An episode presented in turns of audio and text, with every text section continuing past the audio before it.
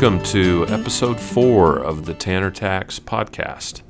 I'm Garrett Kerner, and we'll get started here shortly, but wanted to let everyone know that this podcast is provided for general information purposes only and does not constitute accounting, legal, tax, or other professional advice.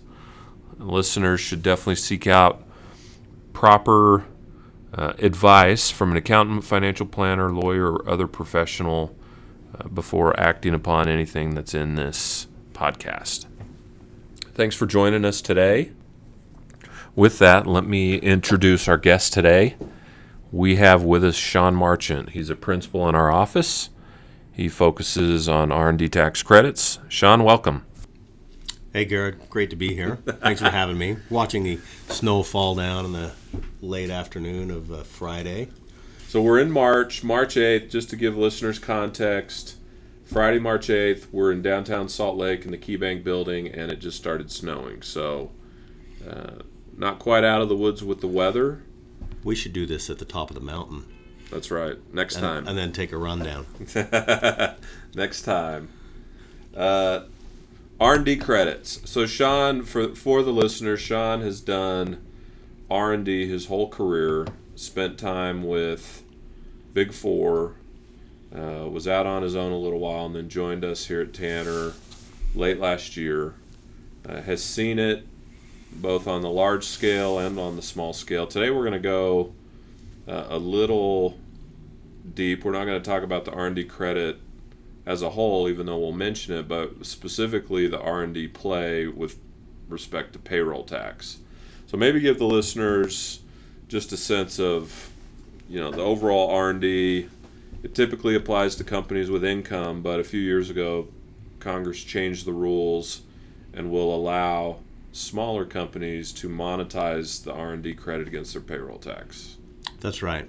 So just to give a little background and context, the R&D credit is nothing new in the tax code. It has been around since 1981 when Congress enacted it as part of um, a broad package of incentives, and then it's been modified a few times but has never really been over the course of those, what now, almost 40 years, um, never really been a part of, a permanent part of the tax code until a couple years ago.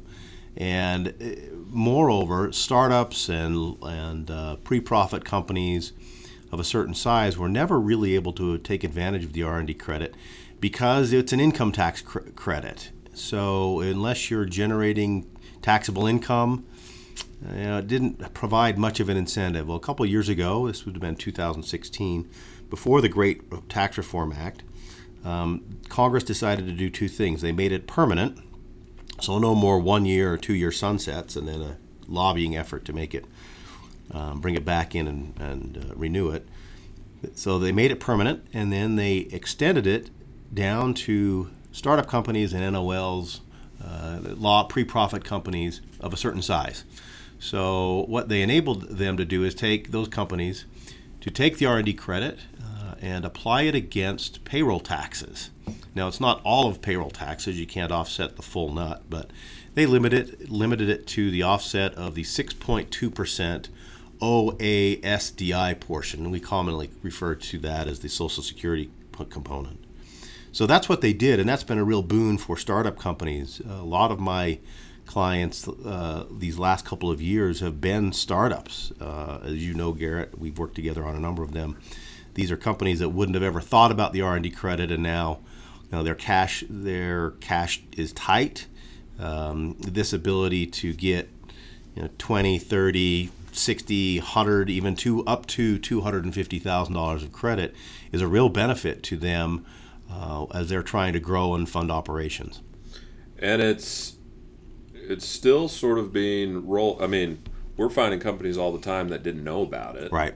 Um, so it's it's not widely known, even though it's becoming more more and more popular uh, with these startups. It's not. It has nothing to do with revenue, right? So it's it's all on your W two spend. Um, That's partially true. Um, in terms of the calculation. Yes, the calculation, the eligible expenses aren't revenue determ- dependent there's there's really two two prongs you need to look at. One is do you qualify for an R&D credit? And there's some rules around that and some exclusions. And so you need to go through and determine, hey, do we even qualify for a credit? And then you cost account for that and gather the associated expenses. But then to, to determine whether you are, are eligible to use the credit to offset payroll payroll taxes, you, there is a qualification that does look to your gross receipts.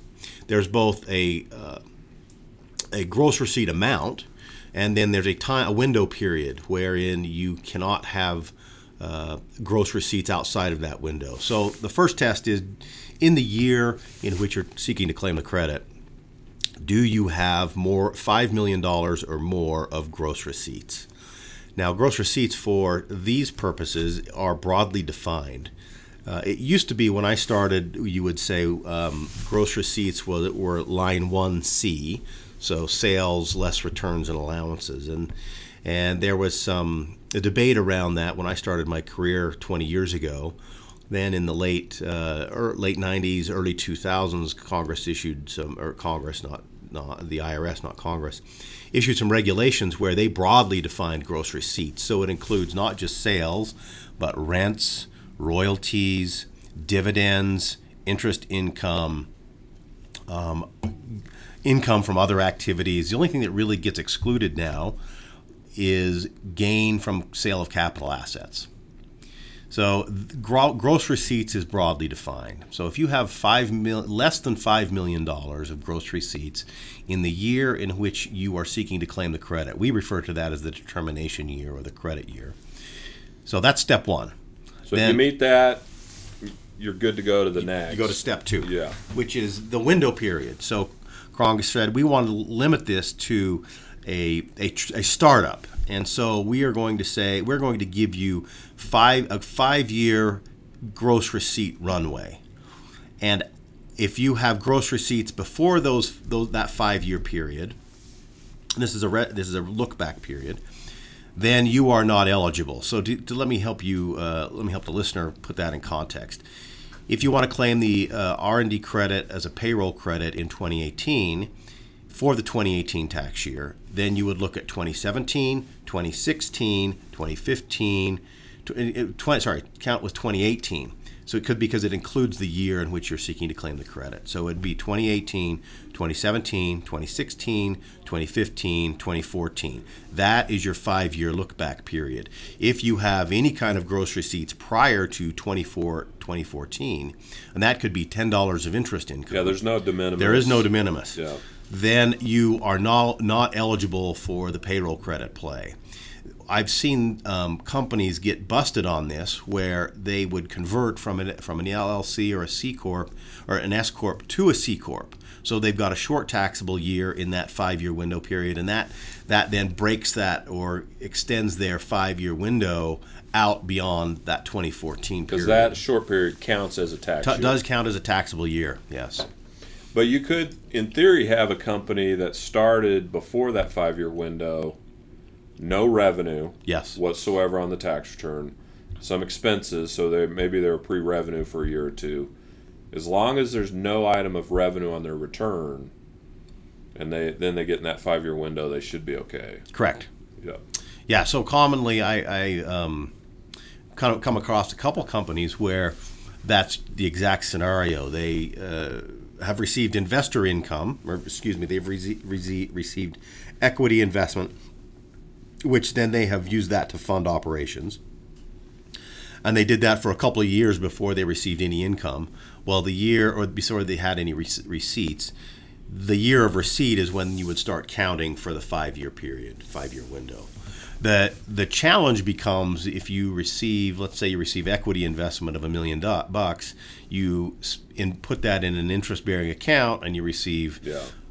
$1500 of interest over the year. Well you've unfortunately lost out or or that year would start counting. I had one client it was a biotech where they received grant money from utah in two years. I think it was 25 grand a year over two years. And then they had no other uh, receipts or or uh, investments at all from an income standpoint. But but they so and this was in 2012 and 2013 that they received this. So 2017 was their last year in which they could claim the credit, or 2016 was rather. So that even though they didn't have any gross receipts prior or in the intervening years, right? Those two grant years, that's that set Started the clock. That started the clock. That's Yeah. right. So there's some there's some nuance to it as well. So you, again, we're talking R and D credit for the payroll uh, offset. So even though you may be listening to this and say, "Oh, I have you know I, I have income out of the five year window," you can still take the R and D tax credit on a tax return. Uh, if you're in a loss position, you wouldn't be able to use it. It would sit there um, until you were profitable or until you had taxable income and could use it. We're specifically talking about using the credit to offset your payroll tax liability. So let's say you, you qualify, you calculate the credit, you take it on a return. Help people understand how does it go from putting the number on the income tax return to actually op- getting money back from the payroll tax perspective. Yeah, the mechanics. So there is a requirement that you have to report this number or report and claim a federal research credit on an originally filed, timely filed return, because that um, effectively what you do is you claim an R&D credit and then you make an election on that return to use it against payroll taxes. So you're informing the IRS, hey, I'm claiming an R&D credit, but I'm not going to use it against R&D against my income. I'm going to use it against payroll. So you do have to file that form, and then there's an election down under Section D where you check the box and you can indicate how much of the credit that you want to apply. Now, let's say you're a company that you started up and you didn't claim this in 2017.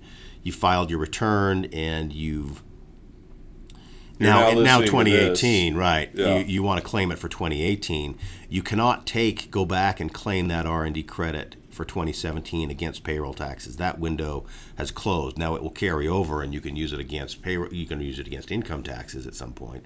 There's a 20-year tail on credit carryovers. But the federal credit, so let's say 2018, you've now filed your return, you've put in the R&D credit form, that's form 6765, you've checked the box in section D, says I want to elect to use it against payroll credit. Now there's a bridge form. So the pay on the payroll tax world, there's form 941 that you have to re- file on a quarterly basis, where you wherein you inform the IRS of your wages and your payroll tax liabilities and and what you owe, right? What you're going to remit over what you've collected. And then you've got your income tax form 6765. There's a bridge form called 8974 wherein you take the R&D credit information and your payroll tax information for the quarter and you then do your offset on that form and that form gets uh, filed with your form 941 uh, for payroll taxes so let's talk timing the the the rules there are some timing windows associated with this. Uh, and it's done on a quarterly basis. So the quarter in which you file your tax return the subsequent calendar quarter is when you can start applying the r&d credit against payroll taxes. Uh, so let's talk an example. You we are dealing with a lot of 315 filers right now. Yep. Those companies file a return on 315 that means according to the language of the irs notice they can start using that r&d credit to offset payroll taxes starting april 1 So Q2. so Calendar Q2, that's right. Now, uh, many lis- listeners may be using some payroll company, ADP, Gusto, um, maybe they're using a PEO. Each of those entities have their own policy requirements for when they will offset it. Uh, but technically, if you look at the IRS language, you can, starting day one of the following quarter in which you file your return, you can start utilizing that credit practically what they end up doing is they'll say, okay, I've got a, I've got a tax return, a payroll tax return due April 30, April 30th. I will take that R&D credit and offset against the payroll taxes that I will um, be uh, reporting on that April 30 or Q1 payroll tax form. Yep. Yeah, and that so that that's been when was the first year? 2017 that we were able to do this, or 16? 2016. This became effective for taxable years beginning after two th- December 20 December 31st, 2015, which for calendar t- year taxpayers is the 2016 Yeah. tax year. So again, we're seeing we're seeing this more and more, but there's still a lot of companies out there that don't realize they have the ability to offset payroll tax, and again, that helps you instead of paying uh, cash to the government for payroll tax, you get to keep that in your pocket and help grow your business uh, and fund other operations. Uh, anything else that we're missing in terms of a high level flyover of the of this topic? Yeah, you know, the, you talk about utilization. So, what ha- questions I frequently get are, what happens if I can't use it all? Do I lose it? Um, what's the window? Uh, what what's the IRS audit uh, frequency on something like this? What are the concerns that I need to be aware of? So let's talk the the um, u- usability of it. So the credit, whatever you elect to apply against payroll taxes, and it's a maximum of R&D credits of $250,000 per year, and you can do this for five years. So potentially there's a $1.25 million pool of R&D credits you can use against payroll taxes. So if you can't use it all in a year, it will carry over for subsequent years until you use it all. So th- that's you don't have to worry about it going away. Um, the question is, what about uh, IRS audit frequency here? Um, it's going on a currently filed return. The in and of itself, it generally does not trigger an IRS audit. Uh, the IRS looks at it in, in context of other uh, other tax positions on your on your tax return. Um, we have it's it's still early enough. We haven't yet seen any IRS audit activity around this, so I can't. Uh, I have personally seen it, and and uh, none of my colleagues at other firms have shared any experiences with it either. So, uh, but if you do get audited, it's you go back to does your activity qualify, and you look at the eligibility requirements for an R and D credit, and have you met that? Have you documented it? You're And still back you to the that, right. basics of your R&D credit That's right. So contemporaneous documentation, all that kind of stuff. This this payroll play just helps us helps our clients and our companies offset it against payroll tax. That's right. All the basics of an R&D tax credit study still apply. Correct. And this is just a federal provision. So, for those that might be living in our state, state of Utah, listening to this, this is not a Utah. Even though Utah has a fairly robust R&D tax credit, this payroll initiative to be able to offset your payroll tax is only from a federal perspective. It has nothing to do with any states. That's correct. Yeah, because it's because the payroll credit, payroll taxes are the Social Security and Medicare component that is levied on the federal level, and this will offset that Social Security component. So there's no state um, play here, but that doesn't mean you can't get an R and D credit for uh, the state. On the state level, it would just go into a carryover position until you have income. Uh, same thing with uh, R&D credits for earlier years. What we often will do is the companies will come to us and, hey, I just heard of the R&D credit. We've been around for three or four years. Uh, we get engaged and help them to do a, do uh, and calculate R&D credits for those four, three or four years. The current year, 2018, would they would use to offset payroll credits payroll taxes, and then the other credits from 15, 16, 17, they would go into a carryover basis, which sits on their tax balance sheet for one of two reasons. One, the com- hopefully the company becomes profitable and they can use it to offset those those income taxes. Uh, that ca- again, that carryover is 20 years. The other play or the other uh, potential is it's a base. It's a tax asset on the balance sheet that can be used in the event that you get at acquired. Then the acquirer can potentially use those credits to offset its taxes.